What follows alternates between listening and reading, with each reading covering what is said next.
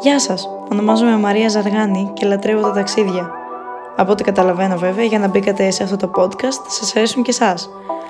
Ξέρετε, μου αρέσει πάρα πολύ να γνωρίζω άτομα που απολαμβάνουν μια καλή ιστορία και ένα καλό ταξίδι. Οπότε, τι θα λέγατε να μείνετε να γνωριστούμε; Εγώ είμαι 18, μόλις έδωσα πανελλήνιες, δύσκολα τα πράγματα. Τελικά μπήκα στην ΑΣΟΕ και σπουδάζω πληροφορική και γενικά ασχολούμαι με τα ταξίδια, μου αρέσουν πάρα πολύ. Δηλαδή από μικρή ήμουνα πολύ παραλαπεπόνη, δεν μπορούσα να σταματήσω να μιλάω. Ήθελα να ανακαλύπτω καινούργια πράγματα και προφανώς καθώς μεγάλωσα ήθελα να ανακαλύψω και τον κόσμο. Από μικρή θυμάμαι έλεγα στους γονείς μου να πηγαίνουν πολλά ταξίδια μέσα στην Ελλάδα γιατί εξωτερικό για κάποιο λόγο φοβόμουν να πάω. Και έτσι μόλις έφτασα Δευτέρα γυμνασίου νομίζω ξεκίνησα να ζητάω και ταξίδια στο εξωτερικό. Βέβαια, οι γονείς μου δεν μπορούσαν να πάρουν τέσσερα άτομα και να τα πάνε ταξίδια στο εξωτερικό γιατί στην οικογένεια είμαστε μαμά μπαμπάς και εγώ και ο αδερφός μου Γιάννης. Οπότε τέσσερα άτομα είναι λίγο υψηλό το budget για ταξίδια. Παρ' όλα αυτά τα ταξιδάκια μου τα έκανα, ξεκίνησα από πέρσι και συνεχίζω πολύ δυναμικά. Έχω πάει μέχρι στιγμής στην Ιταλία με τους γονείς μου, στη Ρουμανία με Εράσμους, στην Ιταλία ξανά με το σχολείο για πενταήμερη και στην Αυστρία με μια φίλη μου, η οποία εκεί μένει ο πατέρας της μόνιμα και πήγαμε να τον επισκεφτούμε. Γενικά, άμα θέλει κάποιος άνθρωπος να κάνει ταξίδια, πιστεύω βρίσκει τον τρόπο.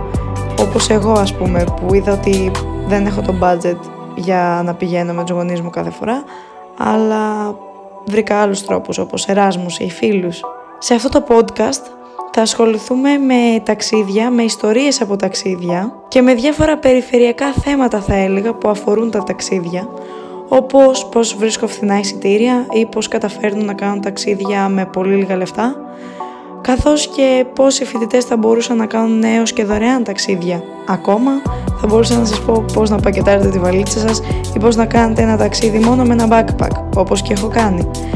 Γενικώς είναι καλό να μοιράζεσαι τις γνώσεις σου με τον κόσμο και εγώ θα ήθελα πάρα πολύ να σας πω τις ιστορίες μου, καθώς και να ακούσω από εσάς. Θα ήθελα μετά τα πρώτα podcast, τα οποία θα είναι με δικά μου ταξίδια, να φέρω φίλους μου ή και ακόμα ακροατές που θα ήθελα να συμμετάσχουν και να μου πείτε τα δικά σας ταξίδια, τις δικές σας εμπειρίες, γιατί όλα αυτά είναι ανεκτήμητα και πραγματικά αξίζει να τα ακούσουν. Αυτό το podcast, από ό,τι καταλάβατε, είναι εισαγωγικό. Θα πω λίγα πράγματα για μένα, για το podcast και για το πώς πιστεύω ότι θα πάει η σειρά. Αν θέλετε να ακούσετε ιστορία από κάποιο ταξίδι, ξεκινήστε με το επόμενο επεισόδιο. Εγώ μπορώ να πω ότι αρκετή έμπνευση πήρα από ένα κανάλι στο YouTube, τον Οπονομάροφ, τον Αλέξανδρο. Δεν ξέρω αν τον ξέρετε.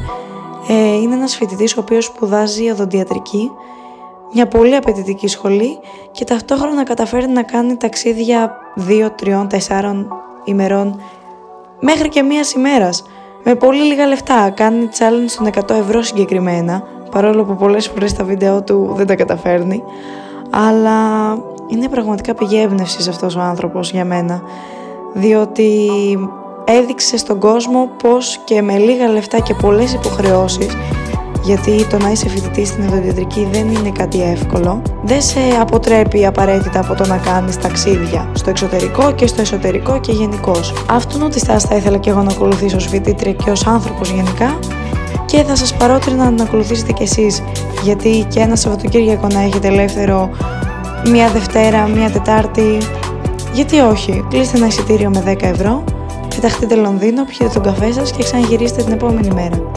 Είναι πάρα πολύ αναζωογονητικό σαν εμπειρία και επίσης δεν την κάνεις και εύκολα. Δηλαδή τις εικόνες που θα δεις σε 24 ώρες στο Λονδίνο δεν θα τις δεις 24 ώρες κλεισμένο στο σπίτι σου να βλέπεις μια ταινία. Ε, εντάξει Μαρία, φεύγεις από το θέμα.